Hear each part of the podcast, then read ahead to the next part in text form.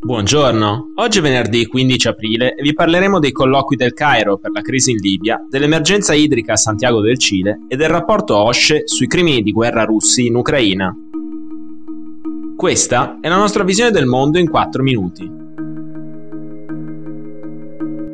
Al Cairo è iniziato il primo ciclo di trattative tra la delegazione della Camera dei rappresentanti della Libia e l'Alto Consiglio di Stato, nel tentativo di mettere fine alla crisi politica del paese nordafricano. I rappresentanti delle due istituzioni sono arrivati nella capitale egiziana lo scorso 13 aprile e avranno una settimana per cercare un compromesso che allontani il rischio di spaccare di nuovo la Libia in due.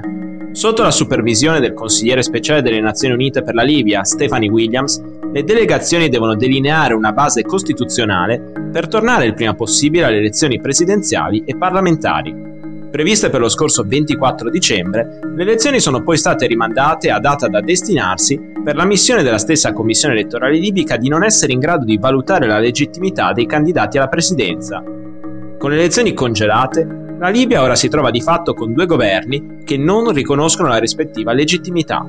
Da una parte il governo di stabilità nazionale di Fatih Bashaga, nominato primo ministro ad interim dalla Camera dei rappresentanti di Tobruk, e dall'altro il governo di unità nazionale di Abdelhamid Debeya, primo ministro ad interim riconosciuto dalle Nazioni Unite. I due governi al momento non sono in accordo neanche su quando indire nuove elezioni. Bashaga e la Camera dei rappresentanti vorrebbero tenerle entro 14 mesi dal suo insediamento dello scorso 4 marzo, De Beya vuole invece procedere con il suo piano di andare alle urne a giugno, accusando i politici di Tobruk di rimandare le elezioni per conservare il potere. L'amministrazione di Santiago del Cile e della sua area metropolitana hanno introdotto misure di emergenza per il razionamento dell'acqua. Non era mai accaduto prima nella storia della città.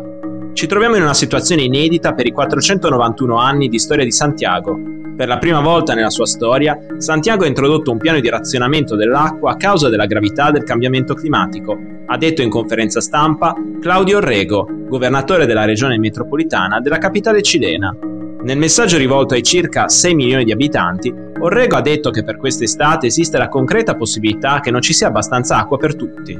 La regione in cui si trova Santiago è infatti una delle diverse aree del Cile in cui dal 2010 la siccità è ormai una costante, in particolare durante la stagione estiva. Per esempio, lo scorso agosto a Santiago si sono registrati appena 78 mm di pioggia dall'inizio dell'anno contro i 180 mm registrati nello stesso periodo dell'anno precedente. Un dato in progressivo peggioramento. Per questo il governo locale ha introdotto un piano di razionamento in quattro livelli basati sulla portata dei due fiumi Maipo e Mapocho, principali riserve idriche della zona. Sotto una determinata portata, il servizio idrico potrebbe essere interrotto a turno in diverse zone della città per intervalli di tempo di un massimo di 24 ore. A livello di emergenza più grave, quello rosso, potrebbero perdere temporaneamente l'accesso all'acqua circa 1,7 milioni di abitanti, ossia un terzo di tutti quelli dell'area metropolitana.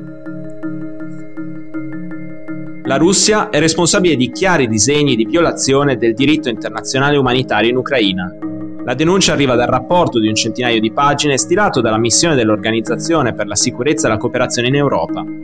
Per gli inviati OSCE in Ucraina per raccogliere prove sui crimini di guerra commessi dalle truppe russe a partire dal 24 febbraio, se queste avessero rispettato i loro obblighi in termini di distinzione, proporzionalità e precauzioni negli attacchi e riguardo a soggetti protetti in modo speciale come gli ospedali, il numero di civili uccisi o feriti sarebbe rimasto molto inferiore. Dopo quanto sta emergendo a Bucha, Borodianka e altre città ucraine da cui i russi si sono ritirati dopo un'occupazione di settimane, il rapporto OSCE denuncia anche la violazione del diritto internazionale umanitario che regola le occupazioni militari da parte di Mosca. Per l'OSCE ci sono prove credibili che suggeriscono che tali violazioni, riguardanti anche i diritti umanitari più fondamentali, diritto alla vita, divieto di tortura e altre pene e trattamenti inumani e degradanti, sono state commesse per lo più nelle aree sotto l'effettivo controllo di Russia o entità sotto il controllo generale della Russia. Nel rapporto vengono citati diversi casi di uccisioni mirate, sparizioni forzate o rapimenti di civili, in particolare giornalisti e funzionari. Nelle città ucraine passate sotto il controllo russo sono almeno una decina i sindaci fatti sparire e uccisi in seguito al loro rifiuto di collaborare con le forze occupanti. Per oggi è tutto, dalla redazione di The Vision a martedì.